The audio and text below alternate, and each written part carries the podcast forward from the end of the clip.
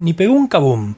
Aquí parece ser que se me ha pasado una noticia en el feed, que suelo leer habitualmente, sobre esta prohibición de Estados Unidos de que la marca Huawei, esta marca china de telefonía, venda sus teléfonos dentro del territorio yankee.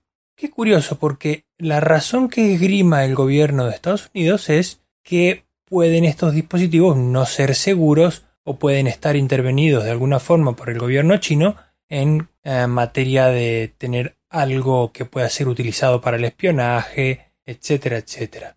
Qué curioso, es como si el gobierno yanqui no quisiera tener competencia a nivel interno. Es como si el pueblo norteamericano solo puede controlarlo Apple y Google con sus respectivos teléfonos, ¿no? O con sus respectivas tecnologías de sistemas operativos de iOS y Android.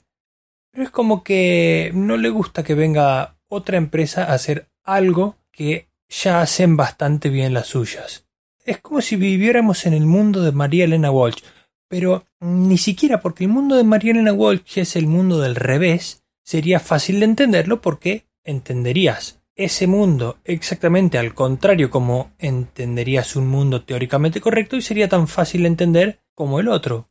Pero no, parece ser que las cosas son un poquito más difíciles de lo que nosotros creemos.